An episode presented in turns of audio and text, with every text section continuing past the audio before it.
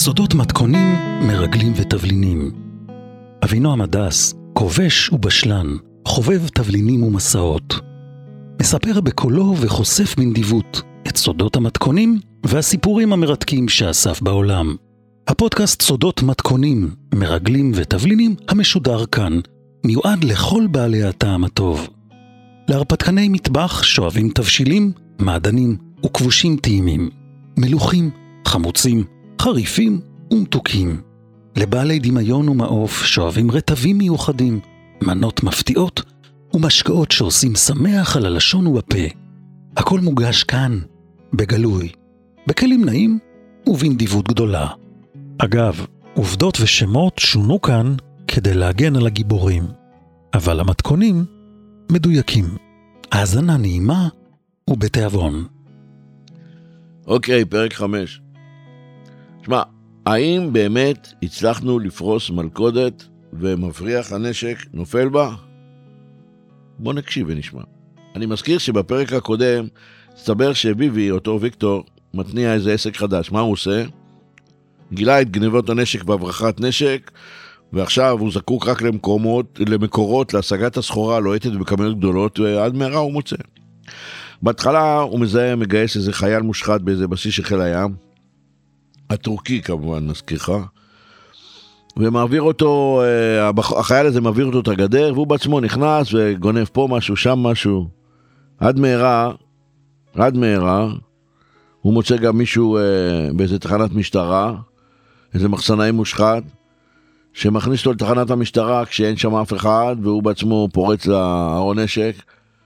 ואחר כך כמובן הוא מצליח להתחבר לעוד כל מיני גנבים, והוא קונה מהם הנשק וחומרי נפץ מוברחים, אבל אתה יודע מה, בשביל להגיע למספרים הגדולים הוא צריך להגיע לסוחרים גדולים. הלקוחות שלו מתרבים, ולכן הוא עושה לעצמו קשרים עם מפעלים מחתרתיים לנשק, וכמובן מקים צוות שמסוגל לפרוץ לבסיסי צבא, ובטורקיה יש מספיק, ולגנוב מכל הבא ליד. שמע, הכסף הקטן הפך לכסף גדול. בשלב כלשהו, כך לפי כריסטוס, ויקטור רוכש לעצמו שתי אוניות ישנות, אחיות תאומות, קטגוריה נקראת הנדימקס. זה ספינות של עד 40 אלף טון כל אחת. הוא משפץ להם את המנועים, מתחיל לשנע נשק וחומרי נפץ גנובים לארגוני טרור וארגוני פשע. לפני שהוא שם לב, הוא כבר נחשב לסוחר גדול. ארגוני משטרה וארגוני ביטחון בינלאומיים מתחילים לשים אליו לב.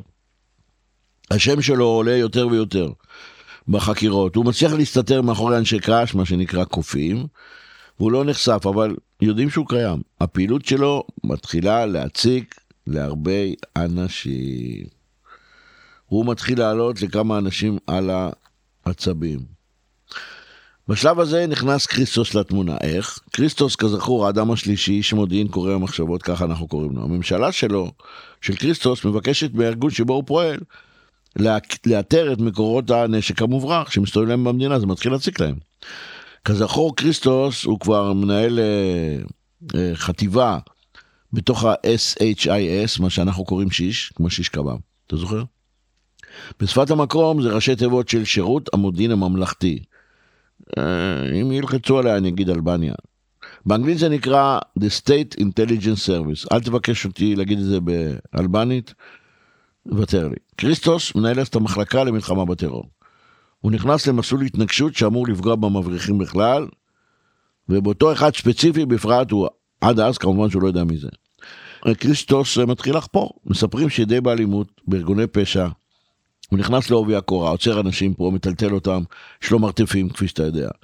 מוציא מכאן קצת מידע, משם קצת מידע, עושה אחד ועוד אחד, ולאט לאט, הוא כאמור יודע את מלאכת החקירה. קשה לאנשים להסתיר ממנו מידע, ולאט לאט העבודה שלו נושאת פרי. עד מהרה, מצליח למצוא קצוות של חוטים. אמל"ח, אמצעי לחימה, גנובים, תמיד היו צריכים אותם ותמיד יצטרכו אותם מהאדם הקדמון ועד היום. למרבית הפלא, בניגוד לאינטרפול ולארגוני משטרה וביון מפוארים כמו המשטרה הצרפתית או ה-MI6 הבריטי, שלא הצליחו לעשות כלום, כריסטוס מוצא איש קשר שמקרב אותו לעוד איש קשר, שמסתובב עם איזה חברה מפוקפקת של עבריינים, פושעים שמתעסקים בשוד של משאיות בחלק הצפוני של המדינה. שם הוא תופס איזשהו מישהו, מכה אותו כהוגן, ככה הוא מספר, והוא מגיע אל סוחר בכלי נשק גנובים. מהם, בדרך כלל זה הכלכלה, הוא מצליח להגיע לאיזה אדם אחד שהיה פעם בכנופיה של ויקטור ודת, שעכשיו אנחנו כבר יודעים את השם שלו. וזאת התוכנית של כריסטוס, מה הוא יעשה? הוא יביים הצעה לקנייה של גדול, כמות גדולה של אקדחים, גם תחמושת, ציוד וכן הלאה. הוא יתחזה לסוחר נשק, יביא כסף מזומן, הוא יגיד שהוא מאיזושהי מדינה במזרח אירופה. יש לו את המבטא, יש לו את הלוק. הוא יבקש מהאיש איש קשר שעבד פעם עם ויקטור ודת לסדר לו פגישה, ייתן לו עמלה שמנה, וכנראה שזה יעזור. יש להניח שאם יבוא בכסף מזומן, גם יאמינו לו. חושב שאולי זה יסנוור מעט את המבריח הזה. הוא יעשה איתו איזו עסקה קטנה או גדולה, שיוכל להוות איזו ראיה משפטית ללא עוררין, וכל העסקה הזאת, אם הוא יצליח לתעד אותה, לצלם או להקליט, ועם הראיות האלה הוא יזניק את האינטרפול או את המשטרה המקומית באותה מדינה שהוא יתפוס אותו. או שינסה לעשות עסקה שנייה, ואם לא, ינסה לתפוס אותו ככה ולהאשים אותו. אם יצליח להכניס אותו לבית סוהר טוב, אם יצליחו תוך כדי אה, הפשיטה עליו ויהיו יריות, גם להרוג אותו עוד יותר טוב. וכריסטוס יחזור הביתה בריא ושלם עם איקס גדול על הכת שלו, ויקבל מחיאות כפיים סוערות, ככה הוא מקבל. בכל אופן זאת התוכנית. בינתיים, אתה יודע, עד שלא מזיזים את התוכנית, התוכנית נראית טובה. כריסטוס מצליח לפתות באמת את האיש קשר ההוא, וההוא אומר לו, סמוך עליי, אני אסדר לך פגישה, הוא משלם לו כמה מאות דולרים, עוברים שלושה חודשים, והאיש הזה מצלצל, אומר לו, שמע, מצאתי קשר. הוא מדווח לו שהאונייה של ויקטור ודעת נכנסה והוגנת ברציף מספר 83 בנמל של נפולי, דרום איטליה. זה נמל שמאוד מאוד חביב על ויקטור, ויקטור אוהב את הנמל הזה. מודיע אחר שלו, וגם שניים מהאנשים שלו שהתחילו לעקוב אחרי האונייה, מוסיפים עוד מידע חשוב, מספרים לו שקבוצה של ספנים מהאונייה של ויקטור נוהגת, אה, נוהגת לרדת מדי ערב לשתות באיזה בר. הלכו אחריהם, גילו שהם שותים בבר שנמצא ברחוב סנטה בריגידה, אתה זוכר את זה? זה אזור מצפון לנמל, ממש מתחת לקסטלו נובה, לטירה היפה הזאת מימי הביניים, עם החמישה הצריכים המסוגננים שלה, אתה זוכר? היינו שם יותר מפעם אחת. הם שותים באיזה סוג של בר שמתאים באופן מיוחד לספנים בודדים ועצובים. למה אני אומר? כי זה מין מקום מבודד וחשוך כזה, בניין ישן וכהה, אנשים הגונים בדרך כלל לא מסתובבים שם. ונפולי, כזכור, היא עיר ראשית בדרום איטליה. היא עיר הבירה של פרובינציית נפולי ומחוז קמפניה. אה, ויקטור מחבב את העיר הזאת, למה? היא כנראה מזכירה לו את איזמיר, אתה זוכר, הוא גדל באיזמיר בטורקיה, העיר שבה הוא גדל. נפולי כמו איזמיר היא עיר נמל ואחת הערים הגדולות באיטליה. בנפולי יש כמיליון תושבים. באזור המטרופוליטני, הכולל גם חלקים מנפות, קזרטה, אבלינו וסלרנו, מתגוררים בערך 4 מיליון תושבים. עכשיו אתה מבין מדוע ויקטור ודעת כל כך אוהב את האזור הזה. קל לו להסתתר אישית, קל לו לאספות את האוניות שלו בנמל, אה, נמל גדול ועם מלא אוניות ישנות. והוא מתחבא שם נהדר. עכשיו, כריסטוס, האדם השלישי, בעקבות הקשר שעשה לו אחד מהאנשים האלה, מצליח לקבוע עם ויקטור ודת פגישת היכרות. המבריח הסכים להיפגש תוך חצי שעה, שעה, אמר, תבוא, תביא כסף, נתהה על קנקנך ונראה איך אנחנו מתקדמים. נדבר על נשק, נדבר, נדבר, אם לא, תשתה יין ותלך. היגיון של פושעים. כהכנה, מגיע כריסטוס במסווה אל הבר, בואו נקבעה פגישה. הוא עושה את זה כמה ימים קודם כדי ללמוד את השטח. הוא מגלה שזה בר טיפוסי לדרום איטליה של הימים ההם, כניסה צנועה עם גגון מבעד ודגלון קטן ממתכת שאומר פה שותים בירה. בפנים יש רצפה קאה מעריכים חומים מאוינים, מעט שולחנות, מפות אדומות. על השולחנות יש בקבוקי קיאנטי קלאסיים, אלה הבקבוקים השמנמנים מצופים בקש, אתה זוכר? הם ריקים, ולמה? כי הם משמשים בעצם פמוטים, שמים על זה נר כנסייה גדול כזה, וזה עושה את האור מסביב. החלונות עם זכוכית מטונפת, כנראה בכוונה, למה? שאי אפשר להסתכל פנימה. יש בר עץ גבוה וארוך, בקצה אחד יש מכונת אספרסו גדולה מנחושת, כמו באיטליה. מאחורה יש מעדפים, מאחוריהם יש מראה, ועליהם יש מבחר די יפה במרכאות של בקבוקי משקה, הרבה ברנדי בדרך כלל. קצת ליקר מקומי, ומעל הבר שמונה בקבוקים תלויים הפוכים, בכל אחד מהם יש מתקן מזיגה לכוסית. בקצה השני של הבר יש שלושה פעמוני זכוכית, כאלה, אתה יודע, של שפים. בפנים זה מגן מפני הזבובים על מאפה קנולי, זה, אתה יודע, קנולי זה המאפה הזה שממולא בקרם ריקוטה ווניל. יש כמה ארנצ'יני, שזה כדורי אורז מטוגנים. יש גם רבע גלגל של גבינת פרמיז'אנו ריז'אנו, ויש נתח של פרושוטו קרודו, חתיכת בשר, רגל כזאת של הבשר לבן. מונח על מגש מעץ עבה ועל זה סכין ענק. מאחר וזה דרום איטליה, יש כמובן גם קצת לימונים ולחם. כריסטוס מזהה בתוך הבר הקטן הזה, שבצד אה, אה, שמאל יש דלת קטנה, כנראה של השירותים, צד אפלולי כזה, ובצד שני הוא מגלה עוד דלת קטנה, כנראה יציאת חירום, או מעבר לאיזה חדר אחורי. מאחורי הבר הוא רואה כיור גדול ממתכת, כנראה לשטיפת כלים, לידו יש דלי ממתכת, מטאטא, עליו יש סמרטוט רצפה אפור. כריסטוס מזמין לעצמו כוס יין, עומד ליד הבר, שותה. בעודו שותה את היין הוא מנסה לנחש באיזה שולחן נבחר אה, ויקטור ודעת לשבת כשהוא, כשהוא יקבע איתו את הפגישה. בעצמו אומר לעצמו, אני הייתי בוחר את השולחן האחרון, ממש ליד הקיר האחורי, שולחן חשוך במיוחד, וקרוב במיוחד גם לדלת הקטנה, שכנראה מובילה או ליציאה אחורית, או לאיזה חדר שאפשר היה לברוח, הוא אומר לעצמו, אני הייתי יושב שם. אוקיי, כזכור, אני בבודפסט, במלון, וכריסטוס מספר לי. מגיע היום שנקבע וכריסטוס צועד בגפו אל הבר במעלה רחוב סנטה בריגידה, נכון. הליכה שלו נמרצת בטוחה. הוא אומר לעצמו, אם מישהו מסתכל עליי, שאני מתקרב, כי בטח, המבריח בטח לא הגיע לבד. אני אלך בצורה בטוחה ונמרצת, לא מפחד מאף אחד, הוא לבוש בחליפה כהה ישנה, יש לו מעיל ארוך, בלי עניבה, נמנע מלחבוש כובע כדי להיכנס אל הבר, בפנים גלויים תרתי משמע. הוא מגיע בגפו לכאורה. למעשה, ממתין לו כבר שלוש שעות וחצי. צוות גיבוי של שלושה גברתנים. אנשים שלו. אחד מסתובב כמו איזה בטלן עם סיגריה מאחורי האוזן, יש לו בגדים בלויים פחות או יותר, מסתובב בסביבות הבר, הולך, חוזר, יושב, מעשן, משתין, חוזר, שותה איזה בירה. שניים אחרים ממתינים לו במכונית פיאט שהם שכרו, יכונה עם מנוע דולק, עם שני גלגלים ימניים על המדרכה, בין הטירה, קסטל נובו, לבין הבר. החזית של המכונית פונה לכיוון הבר עם קשר עין. כריסטוס נכנס לבר ופונה שמאלה לפי ההוראות שקיבל מראש. הוא, כזכור לך, משחק תפקיד של עבריין שמעוניין לרכוש עבור עבריינים ממזרח אירופה אצל ויקטור ודת כמות גדולה של אקדחים. הוא רוצה גם תחמושת, משתיקי קול ואולי כמה מטעני נפץ בעלי הפעלה מרחוק. עכשיו תדמיין לעצמך את המצב. הוא נכנס לבר, אחד מהאנשים של אה, ויקטור ממתין לו שם, מזהה אותו, מתקרב אליו. העיניים שלו חשדוניות, הוא מביט בתיק הגדול שקריסטוס אוחז ביד ימין. מסמן לו עם האצבעות, תניח את זה על הרצפה, ותרחיק את הידיים משני צידי הגוף. הדופק של כריסטוס על 200, המתח שלו עצום, הגבר ממולו גבר גדול, מתקרב אליו בצעדים גדולים. כריסטוס נדרך, הגבר ממול עוצר ממש מטר ממנו, מצמצם את העיניים, גם הוא נראה די מתוח. נראה שהוא נשלח על ידי ויקטור לוודא שהאורח מהצפון שבא לרכוש נשק, גנוב, לא נושא בעצמו נשק. אז הוא מתכופף אל כריסטוס, וכשהוא מתכופף אליו, כריסטוס מריח מהבגדים שלו ומהשיער שלו את הריח של הסיגריות הזולות שהוא מעשן. אחרי בדיקה שנעשתה בגסות בולטת, אבל מוכרחים להגיד במקצועיות וביסודיות, ההוא מסמן בזלזול לכריסטוס, תתקרב לשולחן הגדול שנמצא בקצה הרחוק והחשוש של הבר. הוא בעצמו נסוג אחורנית, הולך אחורנית עד לקיר החדר, עומד, נשען עליו, אבל לא מוריד את העיניים מכריסטוס אפילו לשנייה.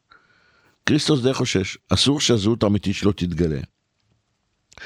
אם המבריח הזה מגלה שהוא איש שירות הביטחון שבא להפיל אותו בפח או לעצור אותו, כנראה יורה לו יד בראש. אבל הוא מתקרב ומתיישב. מולו, מצידו השני של השולחן, כבר יושב שם בן אדם שהגוף שלו והפנים שלו בחשיכה. יש רק אור חיוור מאוד שמאיר על השולחן, והוא רואה את כף יד ימין של האיש שמולו. כף היד מונחת על המפה, והיא משתעשעת באצבעות, הוא משחק באיזה שרשרת קטנה מכסף, וכריסטוס רואה שיש עליה מדליון גדול וכתוב עליו הספרות 55, 5, 5. היד השנייה של אה, הדמות מצד השני של השולחן חשוכה, לא רואים אותה. היא uh, נמצאת בהתחלה בחשיכה כמו שאמרתי ואז מתקרבת וחודרת לאור במהירות פתאום הוא רואה את היד השנייה וכריסטוס רואה בבהלה גדולה שהיד השרירית הזאת מכוונת אליו קנה שחור של אקדח לוגר גרמני הוא מזהה את האקדח. הנשימה של כריסטוס נעתקת, הוא אין לו אוויר. הבעלה אוחזת בו, הוא רואה את הפתח השחור של הקנה, ממנו יכול להיפלט יחד עם להבה של אש, קליע רצחני באיזה קוטר? נכון, 9 מילימטר. האור החיוור מאפשר לקריסטוס גם לראות שבתוך שמורת ההדק יש אצבע מורה שמלופפת היטב סביב ההדק של האקדח הכבד הזה. היא כל כך מלופפת עד שהפרקים שלה לבנים מהמאמץ. הוא בטוח שזו הדקה האחרונה של החיים שלו. ממול הוא שומע התנשפות עמוקה, והקנה השחור של האקדח מתחיל לעלות לאט לאט לאט לאט לאט עד שהוא מתייצב במרכז הפרצוף שלו. אתה במתח? מצוין. אז גם אני במתח. גם קריסטוס היה במתח. אז בוא נעשה אתנחתא טכנית, בסדר? כמה מילים על האקדח הזה, לוגר. אתה ודאי זוכר שהאקדח לוגר נקרא בהתחלה, איך קראו לו בהתחלה, אתה זוכר? פרבלום. נכון. למה פרבלום? מה הפרדוקס? מה מצחיק פה? מה שמצחיק זה שפרבלום, המקור שלו בביטוי הלטיני. סי ויס פאקם, פרבלום. סי ויס פאקם, פרבלום. הרוצה בשלום, היכון למלחמה. אתה מבין את הקטע? זה הכינוי שנתנו לאקדח שנשאו הקצינים של הצבא הנאצי, הרוצה בשלום ייכון למלחמה, ממש. אוקיי, מאוחר יותר אגב נקרא אקדח, אקדח לוגר על שם הממציא שלו, גאורג לוגר קראו לו. טוב בוא נעזוב את לוגר, נחזור לקריסטוס. קריסטוס ממשיך לשבת בבהלה, מתוח, לא מעז להזיז אפילו שריר, מול הקנה הפרור של האקדח עם קנה בקוטר רצחני של, נכון, 9 מילימטר. הוא בטוח שהמסווה שלו נחשף, בטוח שבעוד רגע האצבע שעל ההדק תסחט את ההדק וזה ייקח שבריר שנייה עד שכדור 9 מילימטר ינעץ לו איפה? במצח. אבל שמע, ניסיון של שנים רבות בעבודת המודיעין, וכנראה גם אופי חזק ואומץ, עשו את העבודה הטובה שלהם. הוא יושב שם כלפי חוץ, מפגין ביטחון, יושב בלי למצמץ. נראה כאילו רגוע, ואתה יודע משהו? לשנייה היה לו אפילו קצה קטנטן של חיוך בקצות השפתיים שלו. זה היה מין חיוך כזה שאומר, יפה מאוד, אבל אל תעשה עליי הצגה עם האקדח הגדול שלך, אני לא פוחד. עוברות איזה 10-15 שניות של המתנה, ואז היד עם האקדח נסוגה לאחור, אל תוך החשיכה, וחוזרת אחרי שנייה. האקדח נעלם, ובמקומו כף היד אוחזת במה? סיגריה שנראה שקרעו אותה באמצע לחצי. כריסטוס, עכשיו הוא טיפה יותר רגוע, אה, לא זז. ואז נשמע קול של הצתה של מצית, מהצד השני של השולחן מופיעה להבה קטנה שמוגנת בכף יד, כמו אדם שרגיל לעשן, אתה יודע, ברוח. באור שניצת שם לרגע, קריסטוס רואה שעל השולחן יש מעפרה ויש בה מספר גדול של בידי סיגריות עם קצה קרוע. גדלים עם קצה קרוע, אבל גם חצאים של סיגריות עם הכתובת קאמל מתחת לפילטר הצהוב שלהם, גם הוא קרוע. כלומר, האדם שמולו, בחשיכה, מעשן חצאי סיגריות, ולפי מספר הסיגריות במעפרה, הוא כבר יושב פה הרבה זמן. כשקריסטוס מספר לי ומגיע לקטע הזה, הגוף שלו נדרך, הוא רוכן קדימה, מחליש את הכל, וממש מדבר כמעט בלחש, כאילו נגד האזנה, למרות שכזכור, הוא ואני לבד, בחדר הגדול של הסוויטה במלון קורינתיה בבודפסט, אנחנו לבד. הלו, קריסטוס, אנחנו לא בבר שם, אנחנו במלון אצלך. טוב, מנהג זה מנהג, הבן אדם חושש מהאזנה, לא יעזור כלום. כאן עושה כריסטוס הפסקה, משפשף בחלק הפנימי של שתי כפות הידיים שלו את העיניים שלו. מכווץ את המצח, מביט בי, שוב מצמצם את העיניים, וממשיך לספר. הוא מספר שלמרות החשיכה, הוא מצליח לזהות שהאדם שיושב מולו, מרכיב משקפיים, כשהעדשות שלהם קהות, זה כאילו משקפי ראייה, משקפי שמש ביחד. הוא מתרשם שהאדם שיושב מולו יש לו פנים בהירים, הוא רואה שאין לו לא שפם ולא זקן, והוא אומר לי, אתה יודע מה, היה נראה צעיר מהגיל שלו, זה היה נראה baby face כאלה.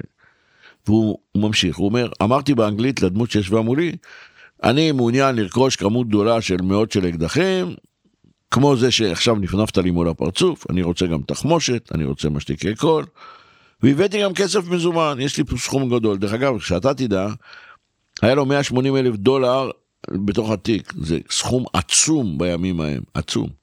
זה אמור לכסות את כל הסחורה, לא חצי, ובטח שלא דמי קדימה האלה, הרבה יותר. קריסטוס מדבר, והאיש מולו ממשיך לעשן את החצי סיגר הקאמל שלו, ואז מועך את עבדל הקרוע במעפרה, נוטה לאט לפנים, ובקול שקט מתחיל לשמוע, לשאול את קריסטוס שאלות אוד, אודותיו. איך קוראים לך, איפה גדלת, איפה אתה עובד, איפה אתה, איפה אתה פועל, וכן הלאה. קריסטוס הוא לא פראייר, איש מודיעין ותיק, חוזר על סיפור הכיסוי. אני שליח של קבוצת עבריינים, אנחנו מעוניינים להצטדד בנשק, נשק איכותי. יש לנו מזומן, תמכור, תקבל. המעשן יושב בחשיכה ושואל עוד כמה שאלות, הבהרה, מקבל תשובות, ואז בשקט מתחיל לנהל עם כריסטוס סוג של משא ומתן על מחיר של כלי אחד. הוא אומר לפה, הוא אומר לפה, כריסטוס לא אומר לי בכמה, אבל זה היה פחות חשוב, ואחרי משא ומתן קצר, הם מסכימים. כריסטוס אומר, שמע, הייתה לי הרגשה שהאדם מולי חושד בי. חושד בי שאני לא עבריין אלא איש משטרה. ולכן הוא אומר, כדי להרגיע את המבריח, החלטתי שאני פותח את ה... מראה לו את הכסף. הוא ראוי עם האקדח, כן. אז הוא אומר לו, אני יכול להרים את התיק? הוא אומר לו, כן. הוא מתכופף, מרים את התיק, שם אותו על הברכיים. הוא אומר, ביד אחת החזקתי בידית של התיק, ביד שנייה פתחתי את הרוחסן, ובאור החלש שהיה שם, מתגלה הערימה של השטרות עם הגומיות של, ה, אה, של הדולרים. אומר לי כריסטוס, בחושך, אני לא הייתי בטוח, אבל נדמה לי שהאדם שישב מולי הנהן, היה לי קשה בטוח, להיות בטוח, וחוץ מזה, גם היה אור שסנוור אותי, וגם כל הזמן הוא העיף לי את העשן של הסיגרה, המסריחה שלו הזאת לתוך הפרצוף, לתוך העיניים, זה צרבו לי העיניים. ואז האדם שמולו מתחיל לדבר משהו בלחש, והוא לא מבין מה הוא אומר, הוא גם לא שומע. הדופק של שוב דופק לו בחזה, המתח שלו עצום, אבל נראה לו שעיקרי העסקה כבר סוכמו, זאת אומרת, אה, ההוא אמר לו כמה הוא מוכן שהוא אה, רוצה בשביל אקדח אחד, הוא התווכח איתו, סיכמו, סיכמו, סיכמו. עכשיו, מה שנשאר לעשות, פושעים או לא פושעים, זה ללחוץ ידיים. אחד נותן אה, סחורה, השני נותן כסף. הוא אומר, אבל להפתעתי, האיש מולי לא מושיט לי יד ללחיצה. להפתעתו, הוא אומר, האיש שיושב צד שני של השולחן, פתאום מתרומם וקם ונעמד בזריזות מאוד גדולה. קריסטוס אומר, שמעתי את הכיסא שלו נזרק אחורה ונופל על הרצפה. ואז האיש שעמד מולו דוחף את הגוף שלו בזריזות קדימה ושמאלה בחשיכה, כאילו הוא רוצה להתרחק, אבל באותו זמן הוא שולח יד ימין ארוכה ותופס את הידית הפנויה בתיק הכסף, הידית השנייה, קריסטוס מחזיק, ונראה שהכוונה שלו לחטוף מהשולחן את התיק.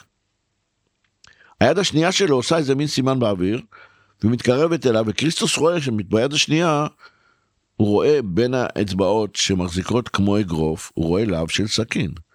עכשיו, הוא מתעשת במהירות, מה הוא עושה? דוחף רגל אחת קדימה ומושך בחוזקה בידו השמאלית את היד הפנויה, את התיק הכבד, מושך אותו לכיוון הגוף. עכשיו שני היריבים מושכים כל אחד את התיק לכיוון שלו. קריסטוס, כפי שאני רואה עכשיו, אבל ידעתי זה גם קודם, הוא גבר חזק מאוד, גבוה, כבד. הוא מושך חזק, אבל גם הגבר בצד שני חזק, לא פראייר. מושך גם הוא בפראות. המשיכות ההדדיות נמשכות כמה שניות, הידיות של התיק חזקות, התיק כבד, הסחיבות גורמות לתיק להיטלטל מצד לצד, אבל אין הכרעה. כריסטוס ואז מה עושה? מייצב את העמידה שלו ומתכוון לעלו ביד החופשית במתחרה שלו, שהראש שלו עדיין בחושך, הוא נותן בוקס לכיוון האוויר, יפגע לו אולי בראש. הוא מתכופף קדימה כדי להביט ביריב, ואז הוא רואה בחשיכה שמתקרב לפרצוף שלו סכין. הוא מתכופף קדימה. ובכן, בעודו מתכופף קדימה, הגבר שפניו בהירים וילדותיים, וכנראה על עיניו משקפיים בעלי עדשות כהות, מקרב אל פרצוף של ויקטור, בתוך כף יד מאוגרפת, סכין באורך של איזה 25 סנטימטר להב, אולי יותר. זה סכין, זה חרב. הלהב של הסכין מונף במומחיות בידי הוויקטור הזה מצד שמאל לצד ימין בתנועת מגל. הוא מכוון לגרון של כריסטוס במטרה ברורה לשסף לו את הגרון. כריסטוס מה יכול לעשות? הוא, הוא נשען קדימה, הוא לא יכול לקפוץ אחורה. הדבר היחידי שהוא יכול לעשות זה להמשיך קדימה. זאת אומרת, מה הוא עושה כריסטוס? מוריד אינסטינקטיבית את הסנטר ומנסה להתחמק. אבל הלהב מצליח לפגוע בו בחוזקה בפנים, וחותך לו עמוק בעור ובבשר, חתך מכוער עמוק עמוק עמוק וארוך מצד אחד של הפנים לצד השני, והדם פורץ, וכריסטוס נבהל, מבוהל, המום, כואב, עוזב את התיק של הכסף ונופל אחורה. בפה הוא מרגיש את הטעם המלוח והחם של הדם, כל החזה שלו רטוב מדם, הוא מרגיש את הנוזל על החזה שלו, הוא מאוד מבוהל. תוך כדי נפילה הוא שלח יד כדי לבלום את המכה, אבל כמובן שלא הצליח. ואז בשתי ידיים הוא מחזיק לעצמו אחת אה, על השנייה ומנסה לעצור את השטף דם מהפנים. הגוף הגדול שלו שוכב על הרצפה, הוא נופל על צד ימין, והוא מאבד את ההכרה. האדם כמובן מתיז ממנו. ויקטור ודעת מביט מו מלמעלה למטה, רואה את הצוואר והפנים על הרצפה מכוסים בדם, רואה את החזה מכוסה בדם, בטוח שהאיש מת. ואז בשלווה לוקח את התיק, מרים אותו אליו, ועם היד השנייה, עם, החז... עם הסכין, מתקרב אל הגופה של אה, אה, כריסטוס על הרצפה, ודוקר אותו שלוש דקירות, אחת בחזה, ועוד אחת בחזה, ואחת בבטן. ורק אז הוא מתרומם. מנגב את הסכין אחד שמכוסה בדם במפה של השולחן, מקפל אותו בלחיצה על משטח השולחן, וטומן אותו בכיס.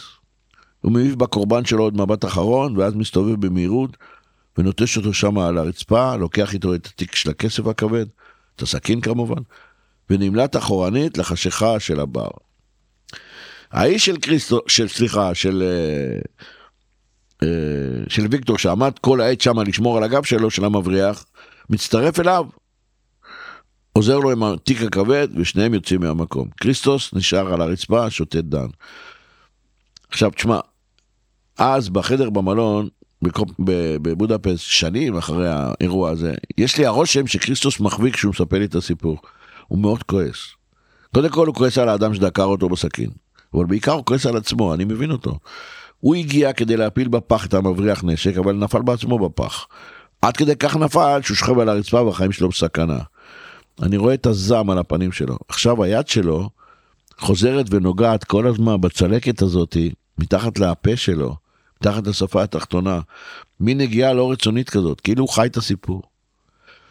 הוא ממשיך לספר לי, הוא מספר שהוא שכב על הרצפה, מתבוסס בדם, הוא אומר, או שהתעוררתי או שאני מדמיין את זה, אבל שמעתי רעש של אופנוע מתרחק.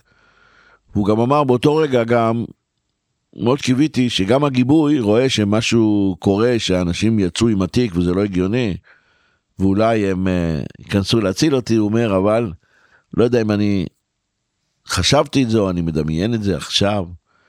בכל אופן, אחרי כמה דקות, ספק ער, ספק מדמיין, הוא זוכר את עצמו שוכב לספסל האחורי בפיית הסחורה, מישהו עם ריח של זיעה וסיגריות ובושם גברי גרוע, שוכב מעליו ולוחץ ביד אחת על החתך העמוק ששוטט הדם בפנים שלו עם איזה סמרטוט, ויש עוד ידיים שמנסות לעצור את הדם שפורץ מהחתכים שלו בחזה ובבטן.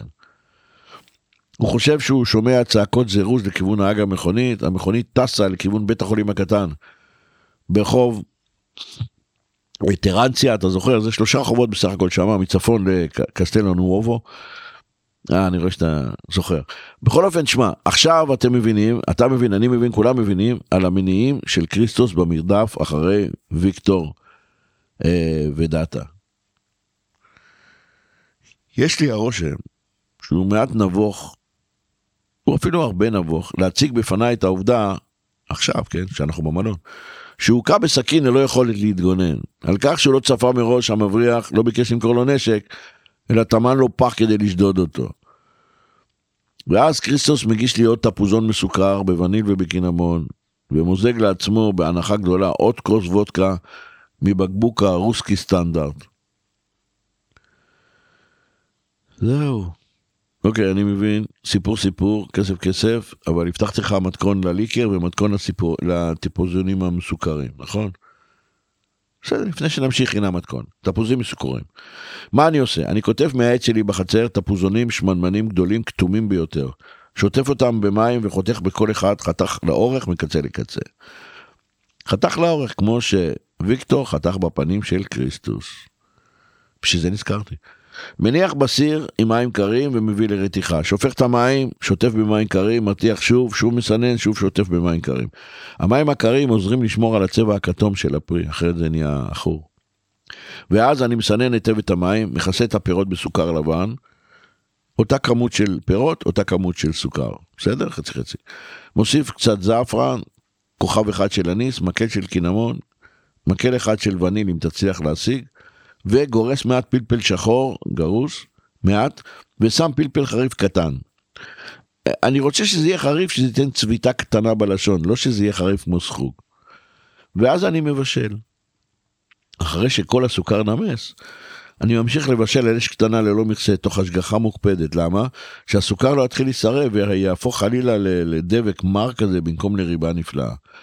כשהמרקחת מגיעה למידת הסמיכות שאני מעדיף, אני מכסה את כל התפוזונים, אני מערבב תמיד עם אה, כף מעץ, ואז אני מכבה את האש ומצנן. אני ממלא בצנצנת ששטפתי במים רותחים, וייבשתי היטב ואני סוגר. את הצנצנות הסגורות, בדרך כלל יש יותר מאחת, אני טובל במים רותחים לכמה שניות כדי לפסטר אותם. עכשיו יוכלו להחזיק את הפירות המסוכרים, או את הריבה, איך שתקרא לזה, לחודשים רבים. קיבלת? יופי. כעת המתכון לליקר. ליקר תפוזונים. שוב, לוקח תפוזונים, כותף אותם טריים אחרי יום של שמש, שוטף במים חמים, ואז חותך בזהירות קצה אחד, קוטם אותו. ואז צובט וסוחט מהצד השני, החוצה, את הפנים. זה יוצא החוצה. ואז נשאר לך ביד מין כוסית ריקה, שזה רק קליפה. אם תצליח לעשות את זה, טוב. אם לא, פשוט תחתוך את התפוזונים לארבע. בסדר? את כל הקליפות האלה, שם בצנצנת עם מכסה מהודק וממלא בוודקה עד למעלה. אפשר ג'ין, אפשר ערק, אפשר כהל נקי. אני שם וודקה. סוגר במכסה ומניח לאיזה שלושה חודשים במקום חשוך בארון, לא נוגע בזה. אחרי שלושה חודשים, מוציא הכל ומסנן. שם, מסנן זה דרך בד שמכינים בו גבינה, כמו חיתול כזה. שיהיה סינון טוב, אוקיי? יפה. בצד מכין תמיסה מסוכר. מה זה אומר? חצי מים, חצי סוכר. מרתיח, מבשל ובוחש, מערבב, עד שנגמר כל הסוכר, שרואים שאין סוכר. ואז יש לך סירופ. לסירופ הזה, דרך אגב, אפשר להוסיף קינמון, ואני אני לא כלום. מקרר אותו על השיש. אחרי שהוא קר, לוקח את הסירופ תירס, המבוש... המתובל עם הוודקה, אוקיי?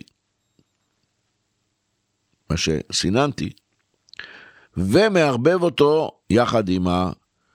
אחד עם השני. הנוזל מפה והנוזל מפה. ואז נהיה מין נוזל בצבע שקוף קטמטם מעט, עם ריח של תפוזונים, מתוק, ואלכוהול, השם ישמור, מלא.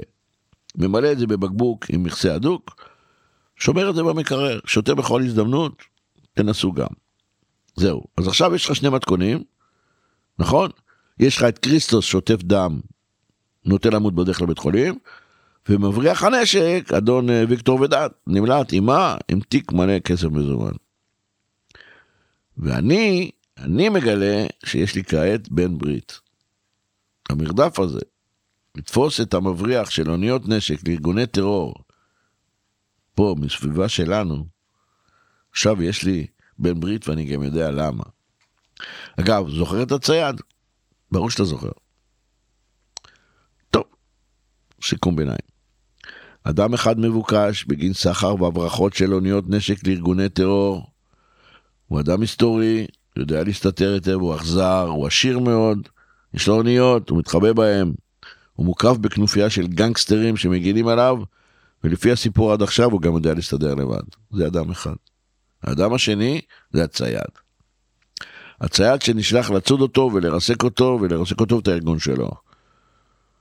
והאדם השלישי, קורא המחשבות, איש מודיעין, איש מודיעין ותיק בשירות מודיעין ממלכתי של מדינה באירופה, מומחה לשפת גוף, נדבר על זה גם אחר כך, עוזר לצייד ולמצוד. כנגד כל הסיכויים, אך למרבית הצער, האיש הזה שוכב כרגע דקור בסכין, נוטה למות בבית חולים באיטליה. ואני, אני שאמור לעזור לצייד מצד אחד, לבנות את המלכודת, ומצד שני להיות צופה, ובעיקר לספר את הסיפור בקולי. בסדר? יופי. אז עד כאן פרק ה'. בפרק הבא אנחנו מתכננים את הנקמה ונפרט אותה. הצייד יוצא לדרך להכין את המלכודת. הסיפור עובר ממדינה לאירופה למדינה לאחרת באירופה עם לכיוון אפריקה. וגם כוחות חדשים נכנסים למאזן הכוחות. אבל זה בפרק הבא. ועד אז, שלום ולהתראות. אתה שיושב מולי ומקשיב לי ומהנהן בראש, תשמור על עצמך מכל רע, ותודה על ההאזנה, ולכל המאזינים, גם לכם תודה על ההאזנה. וזה הזמן לשלוח אליי חוות דעת, או מחמאה, או לעשות לייק. וכמובן, תעשו מנוי, כדי שתוכלו להתעדכן בחינם בכל פעם שסיפור חדש עולה. תודה רבה לכם על ההאזנה, ולהתראות בפרק הבא.